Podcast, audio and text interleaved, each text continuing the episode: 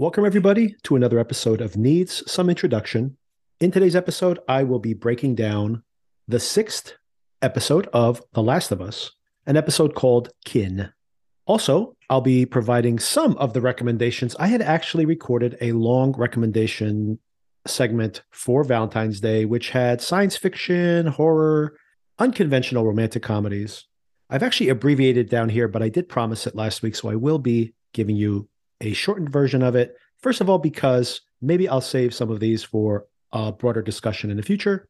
Second of all, because Valentine's Day has come and gone, so it doesn't seem as appropriate. But I did promise to give you some recommendations, so I might as well give you some right at the top of this episode. Of course, we continue to cover Your Honor on the same podcast feed. And I want to call out the fact that we will also be in this weekend episode of the show, be discussing a new sci fi horror comedy starring Christoph Waltz on Amazon Prime. I believe the entire season of the show will be available at once. And that series is called The Consultant. And I will be reviewing that this week. So if you want to follow along, feel free to watch that as well. I believe it will be premiering on Thursday night. And we are now just about a month out from the premieres of Succession and Yellow Jackets, both shows that we'll be, we'll be running concurrently. And we will be covering both of them here in our podcast. Make sure you subscribe. You'll get notifications when all those episodes become available. Make sure you check out our back catalog for coverage of Speaking of the Consultant, a show that it reminded me of, and the reason it came up on my radar Severance, one of our most popular series here on the podcast. And coming back for a second season. So maybe just to tide us over, we get Amazon Prime's The Consultant. We also are discussing shrinking. I do plan to have a conversation with my friend Sarah, who's a psychotherapist and has been a guest here on the podcast before, to get her feedback on that Apple TV Plus series, a series that Sona has been enjoying even more than I have, although I have enjoyed it myself. From some of the creative team from Ted Lasso. And of course, Ted Lasso is also coming back in just about a month, and we'll be covering that show here in some ways, dipping into that se- show throughout its season. I had a rough experience of season two there were highs and lows, but I did think that in the end, I did appreciate that series, especially two really strong episodes towards the end of the season. All that is to come. But for now, before we get into our breakdown of this episode of The Last of Us, I did have that list of recommendations. But even before then, one more thing to cover. I have seen the new Marvel Ant Man movie. And here's my brief feelings about the film. No spoilers here, by the way. I do not want to spoil this. I will almost certainly have a broader conversation about this film probably not right now but once the new marvel series start to roll out because i do have many many questions about how this massively successful the most successful movie franchise of all times this marvel cinematic universe and where it's at right now at the end of this phase four as they've called it and now the beginning with this movie ant-man quantumania this beginning of a new multiverse cycle and I am concerned about the direction of this franchise. First of all, I almost intentionally went into the film wanting to not like it. I had heard some pretty negative reviews for it. This is one of the rare Marvel films that has not gotten fresh certification via Rotten Tomatoes. Not that that means that much, because there are many, many of those films that I think are not that great that have fresh certifications. So I, as a skeptic, was feeling I probably was not going to like this. I have actually liked the first two Ant Man movies. My daughter is pretty young. So when she was very young, just when she was just a baby, the only films that she really engaged with, or even wanted, I even wanted to show her, were the Ant Man films that were pretty family friendly in comparison to, for example, the violence that can be in the Avengers films. So I do have a warm place in my heart for this character and for this series of films. All that's to say that despite that, I felt that I was not going to like this film and ironically, I did end up liking it. So I'm going to say a lot of negative things now about the, sh- the film itself, but still in the context that I actually did end up enjoying this overall. Even though, strangely enough, it really didn't feel like the lighthearted Ant Man movies that we had had the first two trials out. There was already some darkness in that second Ant Man movie, but in general, the stakes seemed pretty low and it was pretty family friendly. And it's funny because even though in the moment I pretty much did enjoy my experience of watching the film, I can almost only have negative things to say about it in this particular moment. As I mentioned, the lighthearted nature, what made the first Ant Man movie, for example, so charming, is mostly missing here. We go immediately into this quantum realm very early in the film, and the whole entire film takes place in this CGI environment, literally from a production standpoint. I almost feel like this whole thing was shot, the special effects could have been shot at any time, could have been pre built almost without a script, since so many of these sequences in the film are non sequiturs. And then you just have reaction shots from these stars. And oftentimes, whether it's Michelle Pfeiffer, whether it is Paul Rudd, Evangeline Lilly playing the Wasp, honestly, everybody but Michael Douglas, even Kathryn Newton, now recast as the Cassie Lang character, is either hooded or masked in most of their action sequences, where it honestly feels like they really didn't even need to shoot that many scenes. They could have probably shot most of their scenes in a few weeks. They oftentimes didn't even need to interact. So the film really feels like it is so constructed, it's so piecemeal. And part of that is that it's doing so much setting up of this multiverse storyline with this new villain, Kang, played by Jonathan Majors. And really, I think that's why people are going to turn out to see this. More than ever before, this feels like we are simply watching an episode of television. We're doing nothing but setting up the next episode. So much of what happens here has no connection to the way these characters have been defined in the first two Ant Man movies. And to that point, this could easily be edited down by reducing some of these non sequitur action sequences, a few of these sillier asides. If they had gotten to the first big reveal that Michelle Pfeiffer gives to her family at about the halfway point of the film. You move that up about 10 minutes. And this whole film, which comes in at around two hours, could have easily been a long episode of a television show, just over an hour long. That's the amount of plot that is here. And speaking of which, do check out our coverage of Loki, where we first saw Jonathan Majors playing a variation of this Kang character. So, like I mentioned, these are all negative things I can say. It feels like a TV show it doesn't develop the characters in any meaningful way. It's purely disposable. I mean, honestly, of all the films that Marvel has put out, this one feels so utterly disposable. And it's funny because I can make the same argument with Love and Thunder, the Thor film, which I did enjoy more than this one, at least maybe because there seemed to be more stakes there. But really, so many of the recent MCU films feel like they're disposable. And this is maybe the most egregious version of that enormous, enormous things happen here. And then still we have this television like episodic reset to normal by the end of it. And still, somehow this machine is successful enough where, for whatever reason, I have enough affinity for this universe and for these characters that I did enjoy it. I'm on board. I was relatively on board with this. I do worry, though. I do worry that I will begin to fatigue if we have another four, five, six films that seem like they're just more setup for the inevitable Avengers finale. And as I mentioned before, this film really does feel at this point like it is purely designed to pop up on Disney Plus and be watched as if it's just the next episode of a show to set you up for then the next episode of the show. It does make me very curious to see season two of Loki. Loki season one, a show I enjoyed very, very much, and maybe the most successful post Endgame Marvel film. I guess you can argue the Spider-Man film too, if you do include that No Way Home as part of this canon as well. I guess you would almost have to. But of the Disney produced films or series, I mean, the Loki f- show is probably the only one that I have an unqualified rave for. And it does make me look forward to that as well. Another positive here is Jonathan Majors himself. Initially, there had been some negative reviews for early reactions to the film. Some critics got to see it early.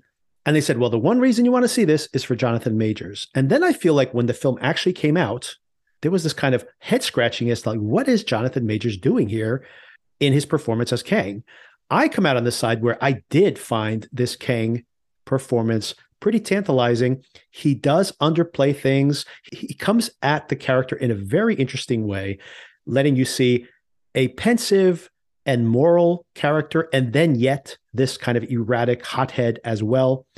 And that all doesn't seem chaotic. It seems intentional that it's part of this egomaniacal uh, character who, nonetheless, and this is the mystery of this series, is he potentially the hero of this? Because this is goes back to once again Loki introducing this idea that if chaos would destroy everything, if he knows this for a fact, he might be wrong, by the way, but if he does truly believe that chaos is going to destroy all universes, then this might be a brutal but necessary pruning of all those timelines, which, as Michelle Pfeiffer mentions here, could be killing trillions of people. But is it the lesser of two evils? And th- that is not answered here, by the way. That still is left ambiguous.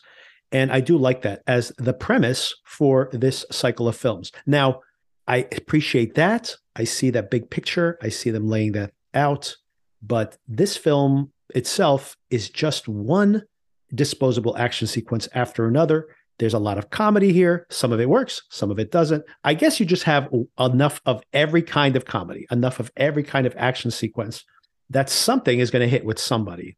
But it really does feel like this is kitchen sink filmmaking. And for me, I did enjoy it. I did enjoy it, but I could, if someone comes to me and says, I can't believe you enjoyed that film, it was just chaotic and discombobulated and annoying to me from beginning to end, I'd say I could completely appreciate where you're coming from. So I'm not sure what side of the line you're going to land on, but my general opinion would be this is not something you have to run out and see in a theater. You could uh, definitely watch this at home if you have a nice TV screen. Wait for it to be available on Disney Plus. It'll probably be available within two months. Wait it out. Uh, if you see in the theater, if you're a diehard Marvel fan, it could be 50 50, whether you come out on the positive or negative side of this. And it remains to be seen. Still, we're just wrapping up phase four, a very disappointing phase of films since Endgame, I think, other than the Spider Man No Way Home, which was a, obviously a massive, massive success, and the Loki TV series on the TV side. But this continues to be pretty shaky here as we kick off a new phase of the series. All right, on to my Valentine's Day recommendations. Okay, so everybody here, mostly, you're probably here to listen to our zombie adjacent The Last of Us series. So I have two, count them, two zomcoms, romantic comedies with a zombie component. And my first recommendation is Warm Bodies from 2013. This film stars Nicholas Hoult as the zombie, Teresa Palmer as his love interest, and this is based on a YA novel by Isaac Marion and directed by Jonathan Levine. And this takes place in a future post zombie apocalypse where Teresa Palmer lives in some gated, protected community, and her life intersects Romeo and Juliet style with Nicholas Hoult's character R, who is a zombie, but somehow, in connecting with Teresa Palmer's character Julie, Juliet, get it? R, Romeo, get it? something awakens inside of him, something like life itself. And he starts to become less zombie ish and protect her even from the other zombies. And then what plays out is this Romeo and Juliet story with this zombie and this girl, living girl. And it's pretty corny and it's pretty silly, but it is pretty sweet. And I honestly did enjoy this. If you're in the right mood, if you're looking for something romantic, I do recommend a surprising zombie romantic comedy. Yep, it works, everybody and you can watch Warm Bodies on Peacock. My second zombie romantic comedy is Little Monsters from 2019. And this one you can watch on Hulu.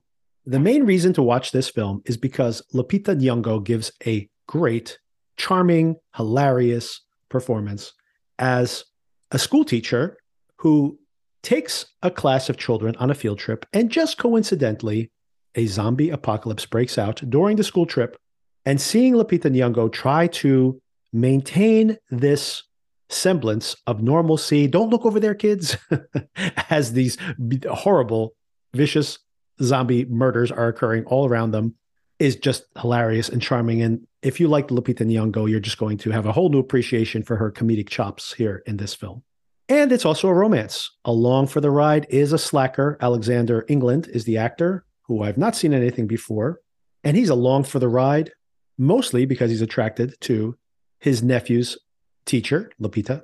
And he, this slacker layabout, is suddenly forced to care about someone other than themselves to protect these children. There is that kind of traditional structure of a romantic comedy where a guy has to step it up, has to be a better version of himself to win over the girl, all set in the context of this gory zombie apocalypse that's breaking out. And this is really charming. I like it a lot. Low stakes, un- inexpensive, Australian, I believe, or New Zealand, but I believe Australian production. A lot of fun. It's available on Hulu. So if you and your spouse like sci-fi or horror, especially if you like horror comedies, definitely check this one out. Okay, moving away from zombies. And speaking of multiple universes, and also the actress, Kathryn Newton, who's the new Cassie Lang in the Ant Man movies. There is a time loop romantic comedy, very low budget, available on Amazon Prime. The movie is The Map of Tiny Perfect Things. And this is about a character, Mark, played by Kyle Allen, an actor that I've never seen in anything before, by the way, who is stuck in a time loop, reliving the same day over and over and over again. And one day at the pool, while reliving the day, yet another cycle, he notices that Margaret, played by Kathryn Newton, also is stuck in this loop with him. And they develop a friendship and then a romance. And this is completely cliched. And by the way, pretty low budget. So the stunts are even sub Groundhog Day levels of complexity as far as creating these time loop type hijinks. But the chemistry between these two, Kyle Allen and Kathryn Newton, is really, really charming. Like this romance really works because of the charisma they have. And that's the recommendation for you. I don't have any other, there's no crazy plot twists. There is actually a twist in the story, which I obviously won't reveal here, but it's nothing too surprising, nothing too shocking.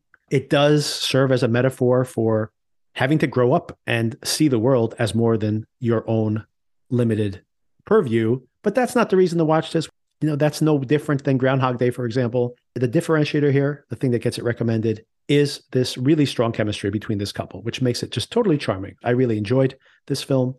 If you like time loop type stories and you're looking for something romantic to watch, I would recommend this one. And I will give you the exact same recommendation for another time loop romantic comedy. This one is even funnier. This one's even more over the top. This one has big special effects and it has a much more famous cast it stars Andy Samberg, Kristen Milioti as our primary couple. Just some of the recognizable faces here in this film called Palm Springs, in which Andy Samberg goes to a wedding out in Palm Springs and is stuck in a time loop. And of course, as is always the case with these films, finds out that someone else is stuck in that time loop with him also, Kristen Milioti.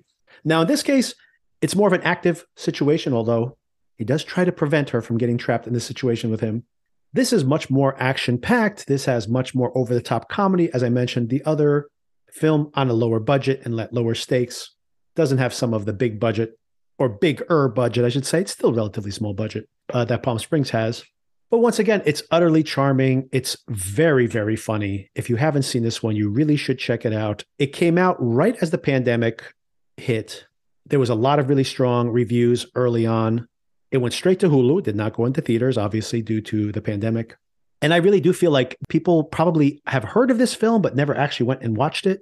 I do recommend that you do catch up with it. So, once again, if you like time loop romantic comedies, Groundhog Day, for example, these are two recommendations for you. One, Palm Springs, available on Hulu, and the other one, The Map of Tiny Perfect Things on Amazon Prime.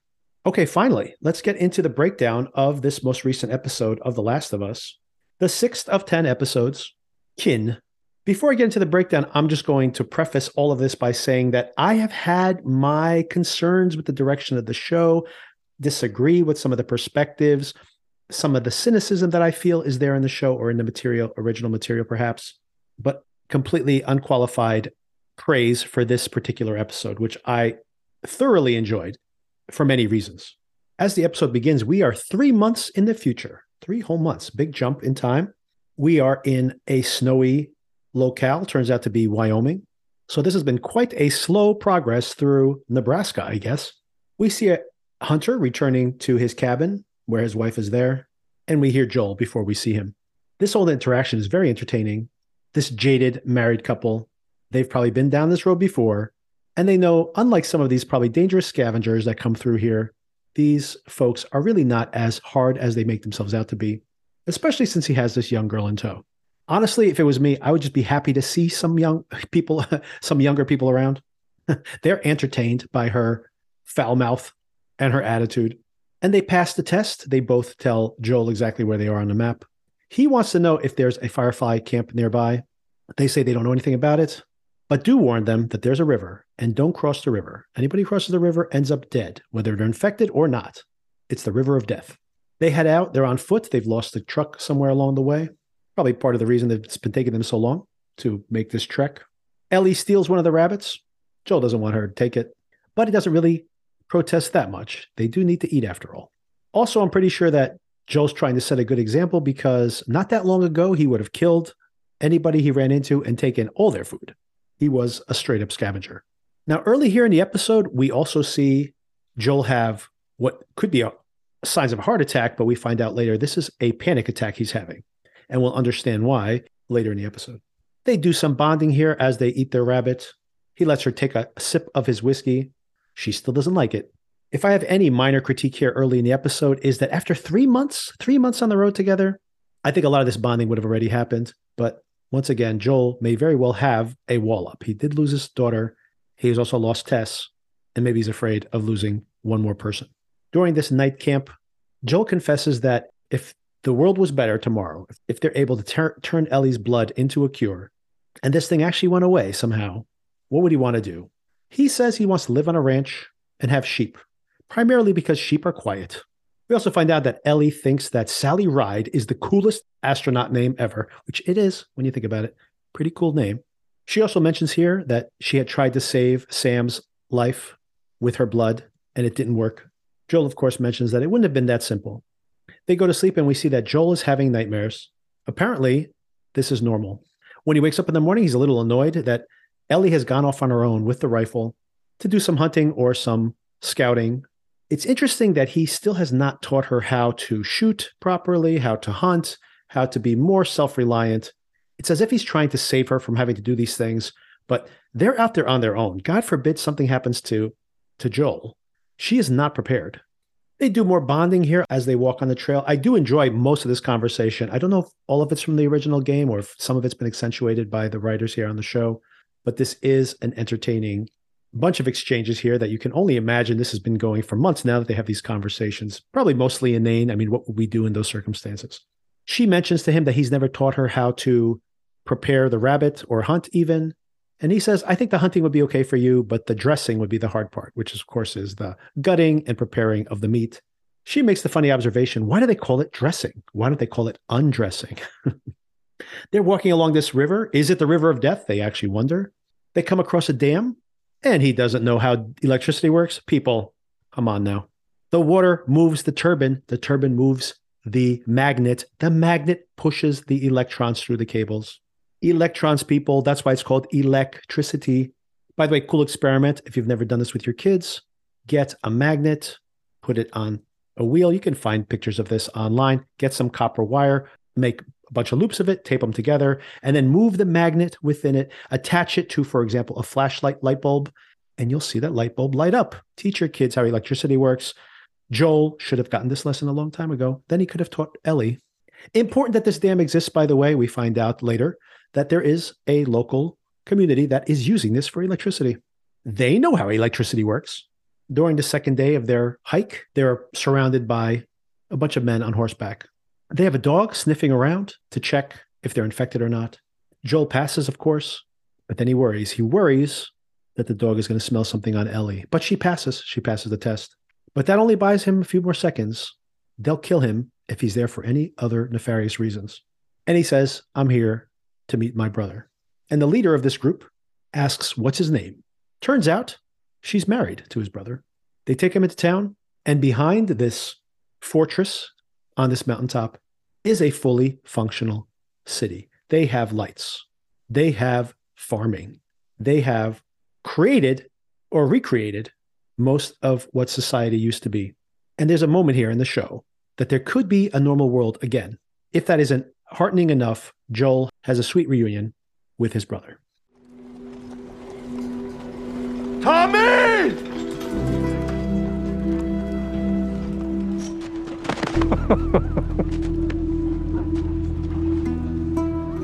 fuck you doing here?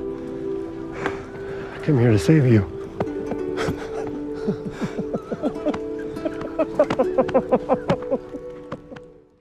Ellie and Joel sit down to a hearty meal, and they are both very happy to have it.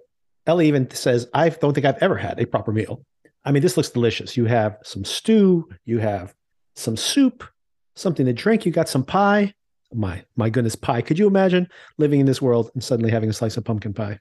We get our debrief during this lunch. Maria is, seems to be the one of the main leaders of this community, or a commune, as she calls it. I do very much like this sequence where Tommy is laying out how this place works.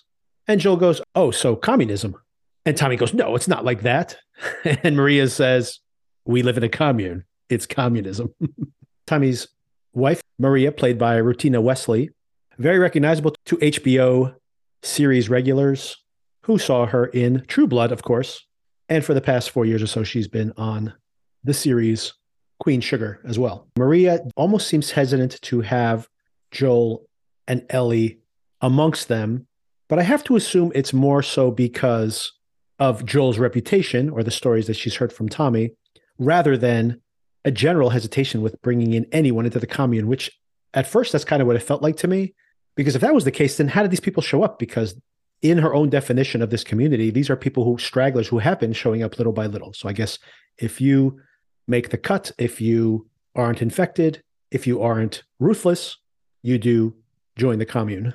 Joel, of course, still has much more of that ruthless mindset, wants to have some alone time with his brother to kind of decompress. He mentions if you want some family time, she is my family. They take a tour of the compound. It's more than a compound, it's a whole city, actually. Tommy explains how they keep the place clean. They keep out scavengers and vandals. There's relatively few infected around, so they're able to pick them off from a distance.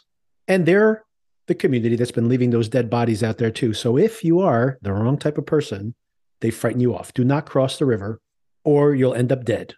Which once again does make me wonder how are they recruiting these folks?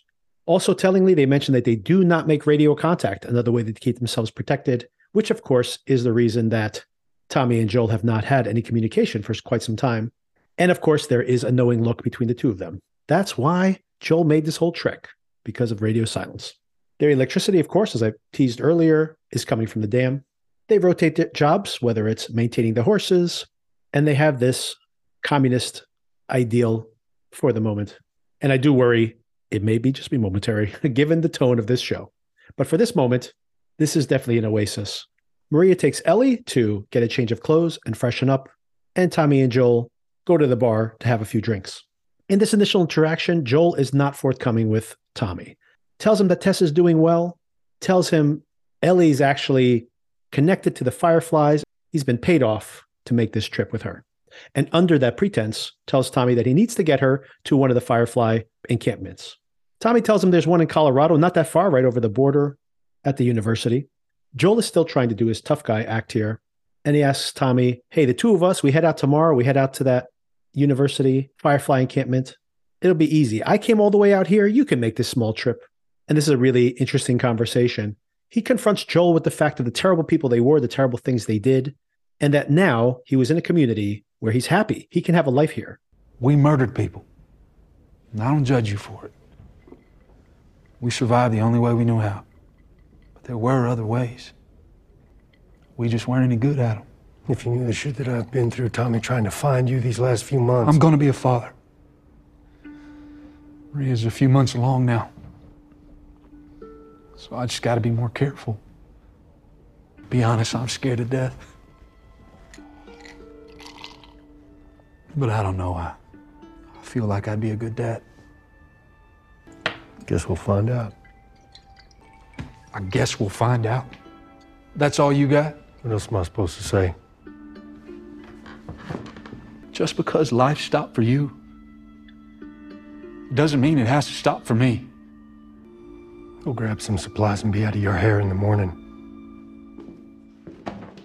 First of all, this confrontation with Joel, that there was a different way, as I've mentioned before in these recap episodes, it feels like we haven't seen that other way. So the idea that yes, you can collaborate. Yes, we do not have to just kill and loot. We can also build. And of course, more importantly, is this idea of having something to live for. Tommy now has something to live for, which makes him scared. That's where the fear comes from.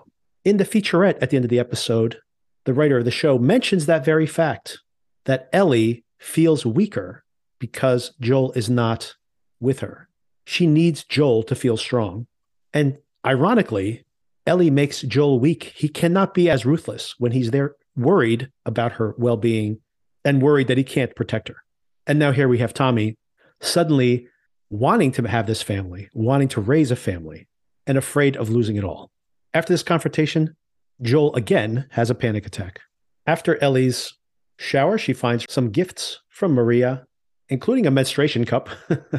I guess when you're out on the road, it's more convenient than tampons. I say this as someone who probably shouldn't talk about the topic or has no experience in the topic, but I do want to call out the fact that it does make me appreciate. And honestly, it's crazy. The first time I've probably seen in any of these shows or movies what a total pain in the ass that menstruation is in the context of the shows. Of course, here I am, an ignorant man talking about this. You think about The Walking Dead, obviously, after decades of being on the road, people have run out of feminine hygiene products and never even crossed my mind what a total pain in the ass that whole process would be. So there's my male privilege for you. I do like the fact that this small scene here in this series has made me contemplate that for maybe the first time in the context of one of these post apocalyptic shows. Ellie goes across the street to meet with Maria. She notices a chalkboard with some names on them and she offers to trim her hair. Ellie does not want to cut her hair. But she says it's just a trim, just to get out the split ends. My daughter's the exact same way, by the way. She mentions the names on the chalkboard and believes them to be Maria's children. Maria says only one child. The other one was actually Joel's daughter. In those three months and more of traveling together, Ellie still did not know that Joel had lost his daughter. She asks her if she used to be a hairdresser in her previous life. Turns out, no, she was a DA. Maria susses out that Ellie's keeping secrets and also warns Ellie about Joel. Ellie gets confrontational, mentioning that Tommy did some pretty bad things too. It's questionable as to how everybody's opinions of everybody are so biased by the circumstances they're in and the reality they want to believe. But it does give everybody an opportunity to see each other in a new light. Maria is actually okay with Ellie keeping secrets. She tells Ellie, You're right to not share your secrets with me. Be very careful who you trust. And then she lightens the mood and says, We're going to go see a movie tonight what another cultural shock this is to see this really beautiful scene of everybody watching The Goodbye Girl of all things. That's all you could find. These kids want to watch The Goodbye Girl. this is a pretty young audience here, by the way. They couldn't find a DVD with the Goonies or something. And it's movie night. What a cultural shock after months on the road and months before that, living in the drudgery of the quarantine zone of Boston. Joel is not at the movies. He is at a workbench. I guess this is maybe another Easter egg to the video game where much of the time is spent fashioning weapons at work tables. Joel is stocking up supplies for the next day, and Tommy wants to have another conversation with him. Doesn't like the way they left things. And then we have another really essential conversation here, not only this episode of the show, but maybe in the show itself. What is this? She's immune. She got infected, but she didn't get sick. Tommy, I saw her get bit myself. That was months ago. Months. She's immune. It was Marlene.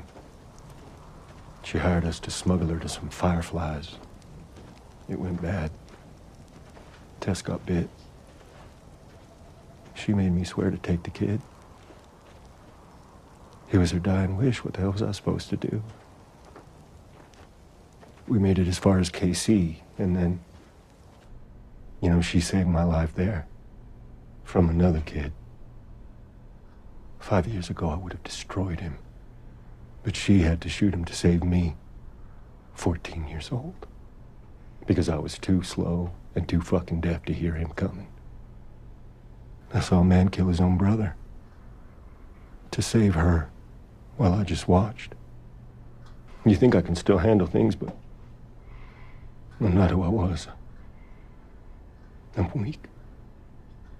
Lately, there are these moments where the fear comes up out of nowhere and my heart feels like it stopped. And I have dreams. I just know that when I wake up, I've lost something. I'm failing in my sleep. It's all I've ever done. It's failure. Again and again. I'm just gonna get her killed. I know it. I know it. I have to leave her. Joe, I mean, it's why you took off on me, right? To make up for the things we did. Well, here's your chance to bring your kid into a better world. You're younger than me. You're still strong. You said it yourself. You'll come back. You have to take her. And you can't tell anyone, not even Maria. Tommy, you're the only one I trust. If anyone else sees those bites on her, what's under her skin, they'll shoot her. It's the last thing I'll ever ask of you. I swear. And in this moment, you realize the sheer terror that Joel has been living under, the fear that he will fail Ellie, the fear that this is the salvation of the world and he's going to blow it, the fear of losing yet someone else, the fear of being alone. Tommy does agree to escort Ellie to Colorado the next day, first thing in the morning. Joe goes and checks in on Ellie. Ellie found the diary of the girl who used to live in the house she's staying in. Rather than being nostalgic for the world she missed, she seems irritated and maybe jealous that in that world, all you ever needed to worry about what shirt, what, what, what skirt, and what boy liked you or not. We had seen that Ellie had left the movie theater. Once again, maybe rather than being wowed by the luxury of this community, feeling alienated from this comfortable world that she's never been a part of. And apparently, although we didn't see it, she had found Tommy and Joel talking and feels betrayed by Joel trying to pawn off the trip the next day to Tommy. And what are you so afraid of? I'm not her, you know. Maria told me about Sarah and No. Don't say another word. I'm sorry about your daughter, Joel. But I have lost people too. You have no idea what loss is. Everybody I have cared for has either died or left me. Everybody fucking except for you! So don't tell me that I'd be safe with somebody else because the truth is, I would just be more scared.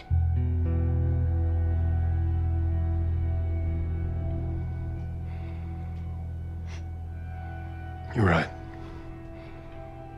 You're not my daughter. And I sure as hell ain't your dad. Now come dawn. We're going our separate ways.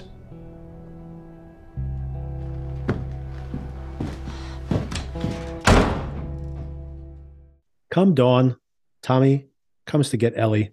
But when they get to the stables, Joel is there, just there to pick up one of the horses. But hey, since he's there, he decided to stay a little bit longer and give her the option. As soon as he gives her the option, she's like, You're coming with me. And the decision is made. Tommy, of course, feels a relief. And I guess it always had to be this way. Tommy tells him it should be a pretty easy ride. Keep your eyes peeled for any scavengers. And they say their goodbyes again. Now, here at the end of the episode, we get a bunch of really just great scenes of bonding once again. A pretty hilarious sequence where Joel is trying to teach Ellie how to shoot. She's convinced that this sight is no good. And of course, Joel gets it on the very first try. I like this very simplified view of economic philosophies that there are basically two ways to look at things. Some people want you to own everything, some people want you to own nothing. it's basically capitalism or communism. It's a little more complicated than that, but this is Economics 101. She asks him, What kind of person were you? Some people wanted to own everything. Mm-hmm. And some people didn't want anyone to own anything at all. Which one were you? Neither, I just did my job. Which was building? That's right. Houses, stores, that kind of thing. We were called contractors. The contractor. That's pretty cool. Yeah, we were cool. Everybody loved contractors. Nice. I love this idealized version of the contractor. Everybody loved contractors. I guess you never really hate your contractor unless he takes too long to do his work or he's billed you too much. But in general, yeah, yeah who, who can complain about contractors if they're doing a good job? so it's an even funnier joke soon thereafter. It's another great definition of how football worked. They're talking about how, yeah, you basically get a first down, you get another 10 yards. Goes, that's pretty much it, just forward progress, but violent, very violent. After a five day ride by horseback, they arrive at the university. This is a beautiful set. I don't know, special effects or a facade that they've built for this building or a combination of both, beautifully showing this desiccated remainder of the university. Joel also revises that if he could be anything truly, he wouldn't be a sheep farmer, he'd be a singer. We'll see if we get to hear him sing before the end of the show. Don't know Pedro Pascal, such a talented guy. Not sure if he can sing. I would assume so. Some of these multi talented actors have been trained for everything, including singing. We see wild apes, maybe test subjects, rampaging around the campus. Very cool imagery here. But the place has been deserted. Does not seem to have been overrun by the infected. It seems like they've just strategically moved on to another location. They find a map and seems to indicate that everyone's headed to Salt Lake City, which I presume would be their next destination. But I have a feeling that's not going to be the direction of the show, at least not yet. They hear some voices outside and they try to sneak out the back of the building. Joel kills one of these raiders, the one that first approaches him, but doesn't even notice that he's been stabbed during the altercation. They jump on horseback and ride out of town, too fast for the rest of the raiders to catch up with them. They seem to just be on foot. Joe collapses to the ground, bleeding out. Ellie, terrified, crying over him. And the episode ends.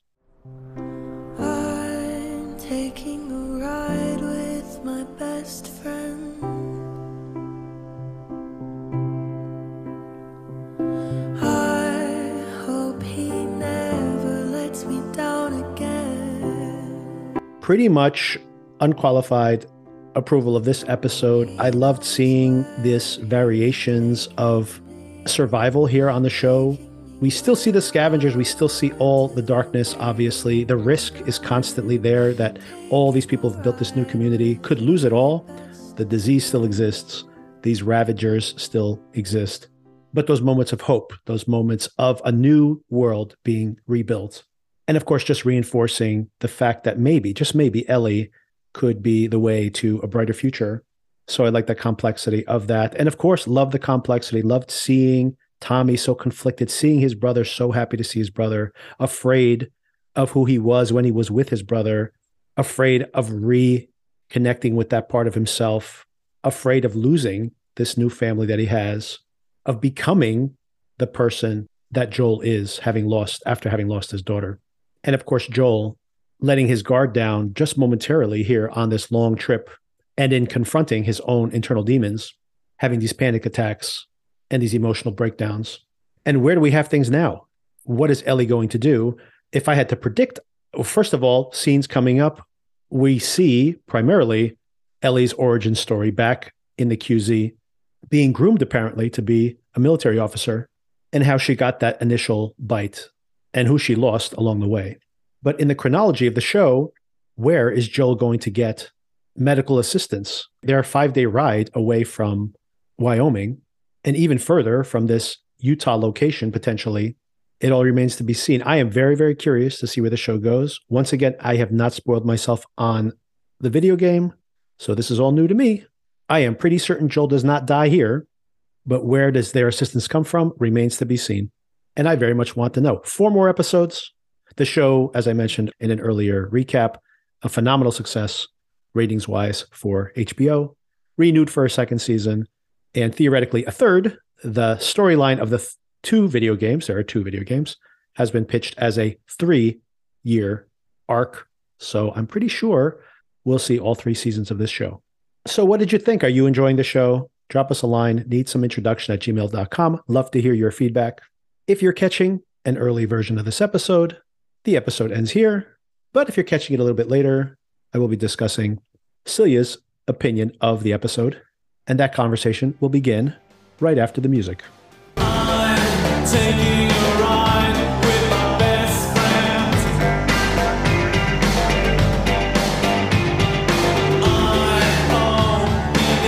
All right, Celia, before we get into discussing this episode of the show, I wanted to let you know that Babylon, do you know Babylon?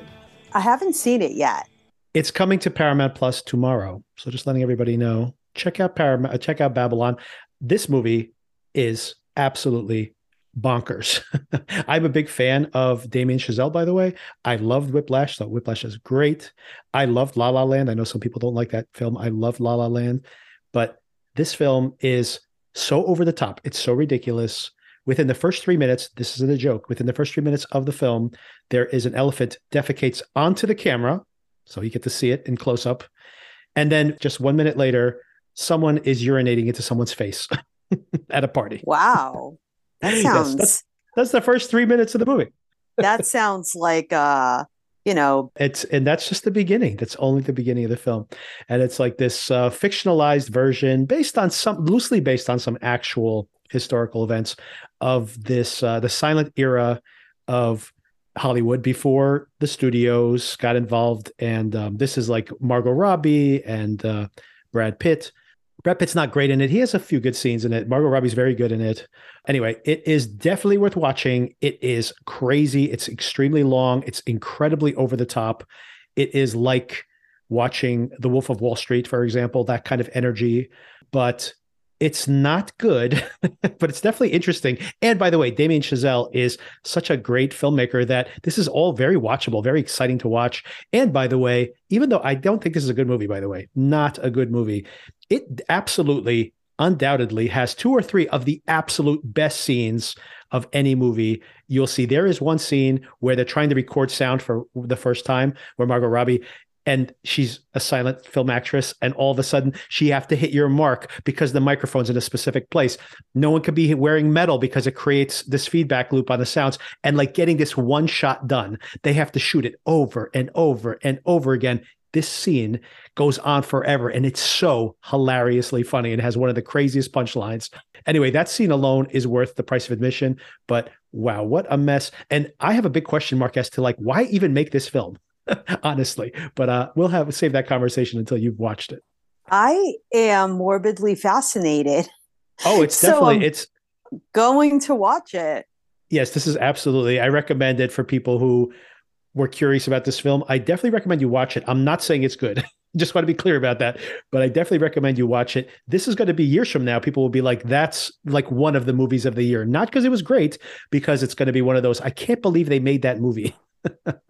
I want I've always wanted to see it. I just haven't gotten around to it. it's unfortunate the film isn't better because it could have been really really good and uh, that's unfortunate because i really do applaud someone like really just going for it just go for it like you know he had a couple of hugely successful films he pretty much has a blank check right now. He can probably make a more conservative movie next time, but they were giving him the green light to make this incredibly expensive movie about the silent era of movies. Like, who's going to see this thing? By the way, I if someone told me that this is like one of their favorite movies years from now, I'd be like, yeah, I can understand it. I would rather take a crazy, crazy minor tra- kind of major train wreck that this film is i'll take that over some mediocre film that was mildly entertaining that you forgot you ever saw like 15 minutes after you exit a movie theater. I'll take this over that any day of the week so anyway so check it out Can't anybody. wait. it's available on paramount plus. If you have paramount plus check it out. You won't be you won't be bored. You will definitely not be bored so. All right so with that uh, uh kind of recommendation out of the way i didn't I want to let was people know was that that a recommendation? no, it's more like kind of a- an announcement that it's going to It be. It sounds like a warning. yes. Well, I mean, take that with a grain of salt. The fact that I told you what the first three minutes of the film are like, you that may be enough to opt out immediately. It's almost like you know the the filmmaker's giving you a warning there right off the the top of the gate. Although nothing else in the film is that extreme, but it gets pretty extreme. I got to tell you. So it is definitely worth a watch. Like I said, just as a curio, if nothing else. Oh, and the other thing I was going to mention to you that you should check out, I will definitely be reviewing this in the weekend episode, The Consultant on Amazon Prime. So this is a workplace horror, sci-fi maybe series based on a book that came out a few years back. It stars Christoph Waltz as a consultant. He comes in to fix up businesses basically gets brought in and he's like very good at what he does but apparently he has extreme ways of making your business function properly so it's a comedy and it's a very very dark comedy from seeing the trailer it kind of gives me severance vibes so i'm very curious to see if this is going to quench my severance withdrawal until that comes back and that's coming out on thursday Ah, on Thursday. Thursday. Okay. so, and I think the whole thing is going to come out at once. So I probably won't be able to watch all of it, but I'll watch some of it and give it a review. And if you want to check it out, also maybe we can touch base on it next week. Sounds fun. Yeah, it definitely sounds fun to me too. I like Christoph Waltz in general. All right, so something else I could recommend. I think you'll recommend it as well. This week's episode of The Last of Us, Kin, it's called, and I guess it's Kin because we have family, right? We have the reunion of Joel and Tommy. Tommy has a new family. This whole community is a new family, and of course, Ellie and Joel are becoming family as well. So this episode, Kin, what did you think of this? I loved this episode. Yeah, it's it my was favorite. so wonderful. The connection between the two of them getting stronger, him reuniting with his brother. I like that there is a community out there. It's what I was talking about a few weeks ago when I said, I hope they don't just run around in weeds all the time. And again, it reminds me of some other show that was on for a long time. I do love that they found this community and that they're making communities throughout that for what whatever personality their communities have. I'm sure there's going to be different types that they're going to run into. I like that they found it. I also like the slight dread I felt the entire time when they were in there with their guard down Yeah. hmm that was making me nervous. But it was beautiful. Like the connections that were made were very beautiful. The tension in the entire episode, I think that's a great accomplishment. I didn't feel relaxed at all watching this. I did. I simultaneously had my guard down, and but there was always those moments where I was like, "Oh, I hope this doesn't go bad. I hope this doesn't go bad." That was my entire feeling the entire time. I hope this doesn't go bad. It's looking pretty friendly. It, it looks like they finally get to take a shower without getting attacked and they could get some new clothes and a haircut. Like even during that, I'm like, I hope this doesn't go bad. She gets a menstruation cup, more reusable than a tampon. yeah, that was really interesting. I you know, I did not know about those. Even I was like, what is that? I mean, I, I I never thought about this honestly. I actually pointed that out during the commentary. This show made me think about the fact that yeah, in all these apocalyptic post-apocalyptic shows, what are these women doing right when they're menstruating, right? And uh, this show, and just that one scene, I'm like, I can't believe that the showrunners on this show have probably spent more time thinking about that in that one moment than like in all of these films that I've seen up until this point. Yeah, interesting. never addressed. Never addressed. It was never addressed in the other thing that we are The not going to keep mentioning. yeah. Or Am I or allowed Station to 11. say The Walking Dead? Because this does remind me of The Walking Dead. But it's what I said last week about on a much smaller scale, it's way more personal because it's them Yeah. all the time. Right.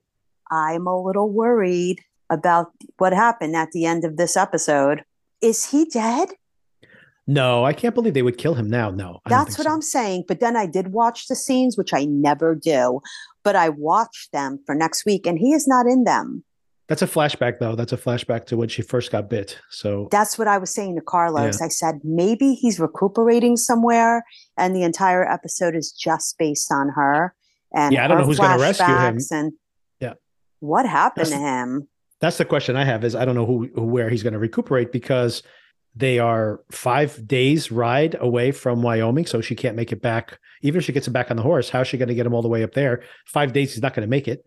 I mean, she could theoretically take him back to the actual um, college because they have surgical supplies there, but she probably doesn't want to do that because these uh, those um, raiders might still be there. So I don't know. I don't know who's going to rescue this guy. Someone's going to have to come and rescue him. they said that thing you don't like. You can't trust anyone.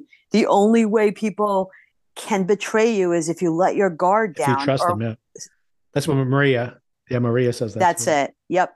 Maria is the actress is from uh, True Blood. Remember, you ever recognize her? Yes, I did. It was nice to see her again. She's apparently been on a show called Queen Sugar for like six years now. She's been pretty much since the end of True Blood, which I never saw the end of True Blood, by the way. You know what else I loved about this episode? It was beautiful. Yeah. I love beautiful episodes. It was amazing. The cinematography was fantastic. The mountains, it was gorgeous. It looked like they were on a father daughter camping trip. You know what else I loved on this in this episode? The comedy, so much humor. She's funny, that girl. Uh, but I mean, the, the comedy comes from multiple places. I like when they're giving Joel the tour of the compound, and she's saying, uh, "So you know, we switch jobs. Sometimes we do this. Sometimes someone takes care of the sheep. Sometimes people take care of the, you know, sometimes we do the farming. We just delegate work to different groups, and you know, we're on a rotation." And uh, Joel goes, "Like communism." And Tommy goes, No, it's not like that. And Maria goes, We live on a commune. this is communism. Ellie has a question when they head out on horseback about what, what communism was. And he says, Well, some t- people believe that you should own everything. Some people believe you should own nothing. And she asks him, So what side were you on? And he goes, I was on neither side. I just did my job. And she goes, What was that job? And he goes, I was a contractor. She's like, Contractor. That's so cool. everybody must have loved the contractor. And he's like, yeah, everybody did love contractors. I just thought that's hilarious. Like that this romantic version of the, the contract. it could the be, guy though, who like- puts up your sheetrocks like a superhero, the contractor. I think my contractors are superheroes. There you go. I get Exactly. very, very happy to see contractors. Oh, thank God you're here. Yeah. Don't get me wrong. Some people have nightmare stories with their contractors, but in general, you're pretty happy to have the contractor come over and patch the hole in your ceiling, right? Yes. I mean, I've always been happy with any kind of contracting that's happening when they show up. I just get excited that I don't have to try to figure it out. To me, they are superheroes. But the whole thing, the contractor sounds like something Yes. out of a Western, and they're riding horses during the, this said. She- conversation. And then all those people show up on horses, on these Right. beautiful horses. Everything was very pretty. yeah, interesting that the dog didn't smell the infection on her. Why not? I thought he was going to at least growl at her. I mean, we we you can't really know what the dog's keying into. It could be her body temperature, whatever. So we, you know, who knows? He doesn't have language enough to explain to us exactly his skill. I love Joel's coat in this. Uh, The He's got the westerny kind of leather look going. It, I was like, where can I get that coat? Look at that. this is right out of the game, by the way. Their clothing. I- really and nice. I was reading an article about this, and like their their clothing, I should say, is exactly out of the the video game. So it's like Really? exactly. Yeah. Oh, it's The, very, um, very nice. there are two really great scenes here, I think, which are maybe essential to the entire series. One is the second conversation. Actually, I guess three great pieces of dialogue. One is the first time he meets with his brother, and his brother is telling him that he like has something to live for now. He doesn't want to go out on these missions and telling Joel, stay here. Like you guys can just stay here. And this is before, of course, Joel has like laid out the real reason that they're on this trip. And uh, he says, I, you know, I'm nervous about being a father, but I think I'll be good at it. And Joel's like, we'll see, which is like a terrible thing to say, obviously, considering the circumstance they're in. Uh, but of course, then they have that second conversa- conversation where Joel lays out the fact that he's terrified. He's terrified that he has lost a step. She had to rescue him.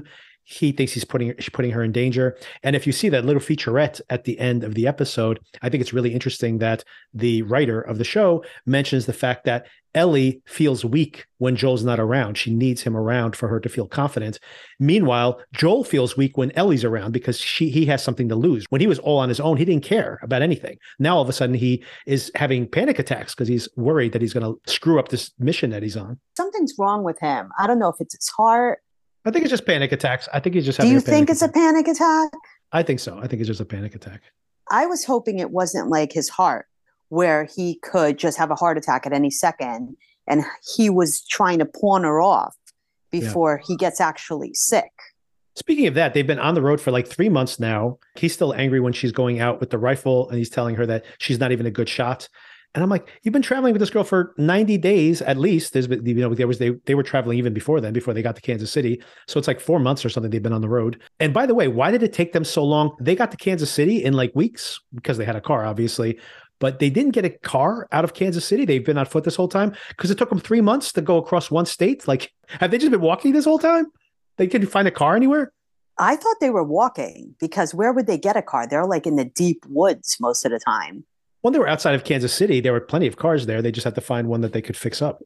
Maybe they did that and the thing broke down and they don't want to show us that part. Yeah. and then they had to start walking again, or they couldn't drive any further. Who knows? Yeah, if I But, had to walk um, all the way across Nebraska, it probably would take me three months, which is approximately what they've done. Because from Kansas City to across, you have to basically cross Nebraska to get to Wyoming. So it's like, yeah, they've been walking across all of Nebraska for the past three months in the winter, apparently. I thought that they were more anxious to get to where they needed to go than walking three months.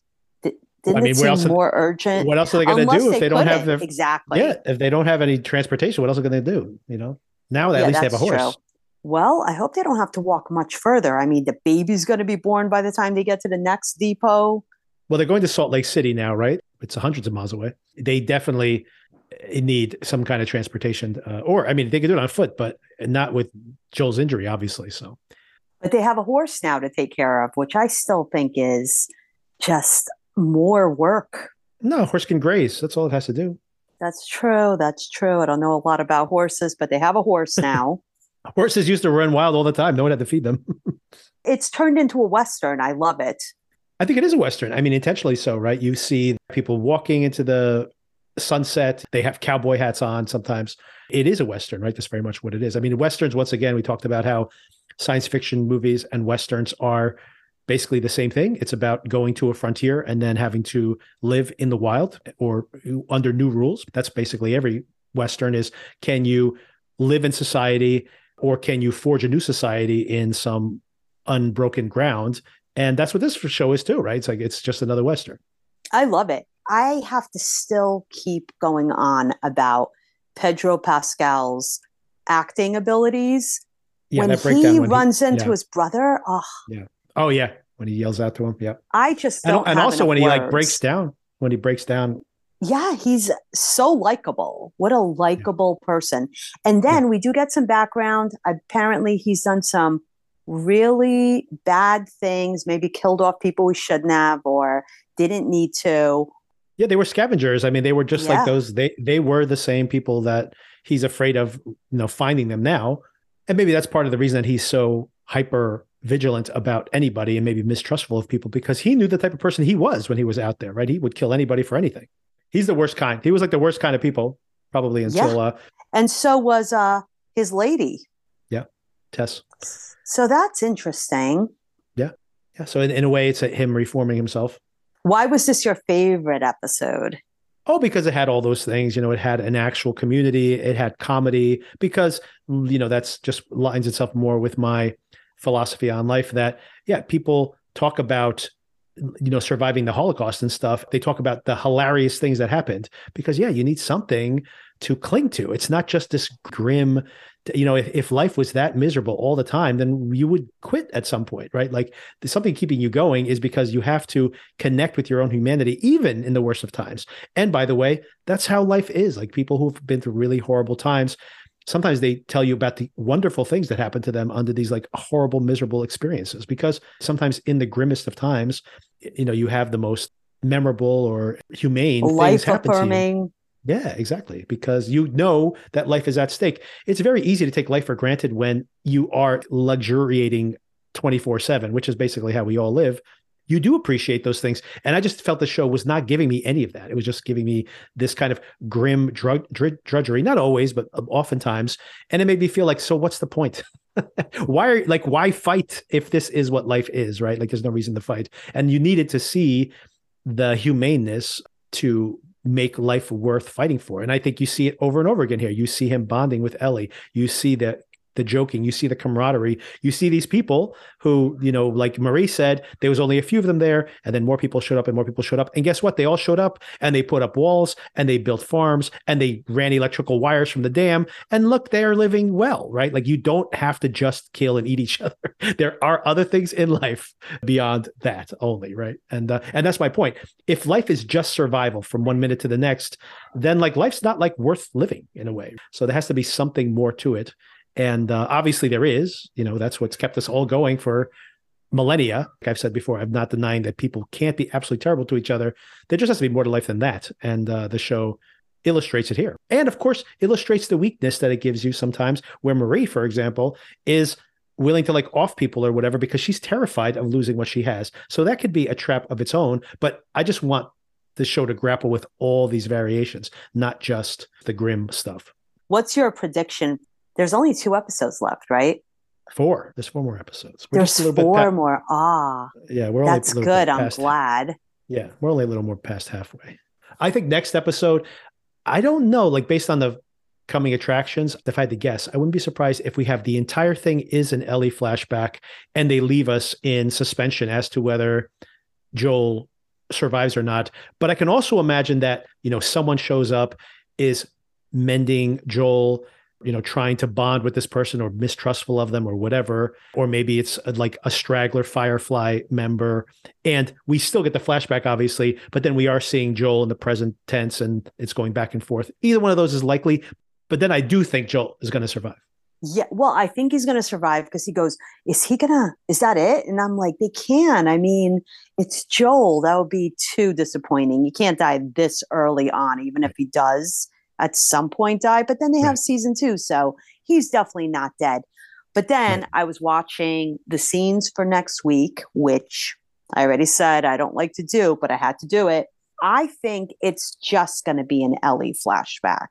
But what I think is going on is that they went there to meet the fireflies, but they're not there. So we think.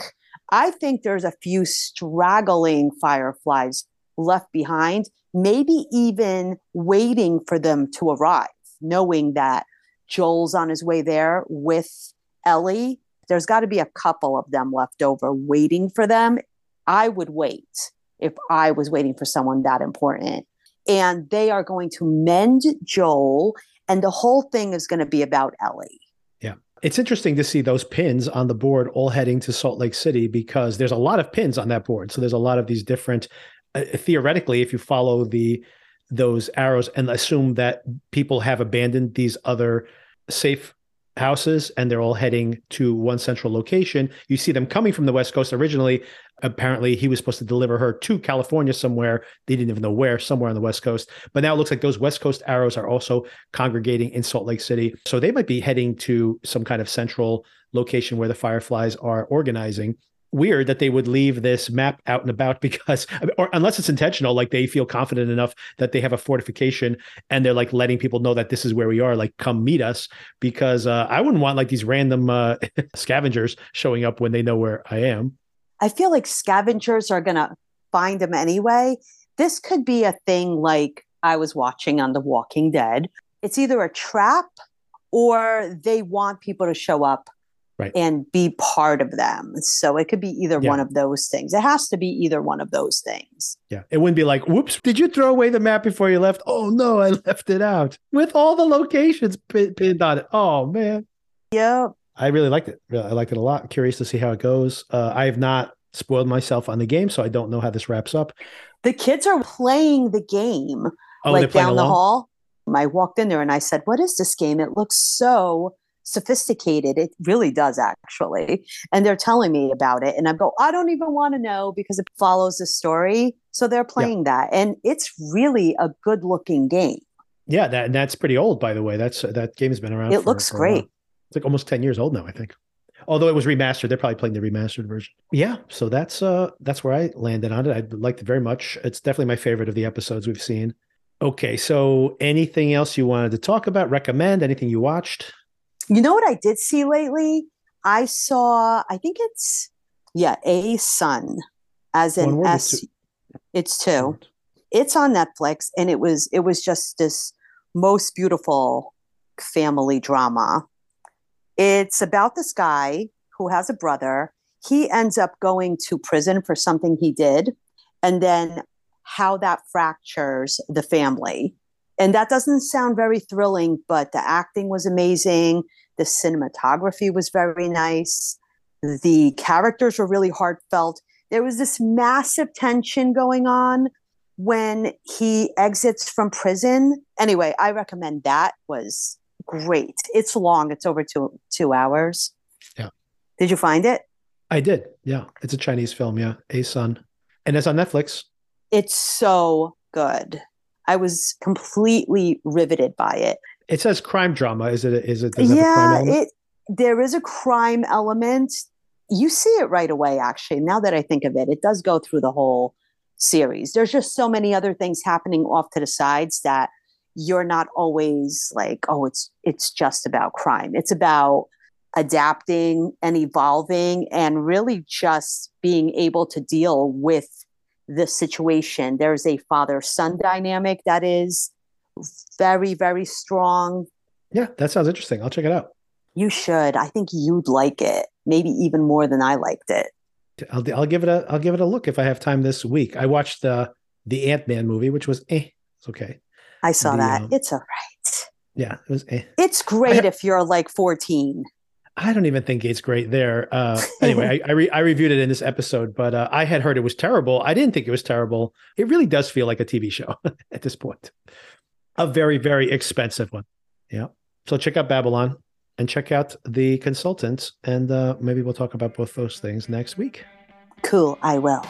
All right. Talk to you soon. Bye.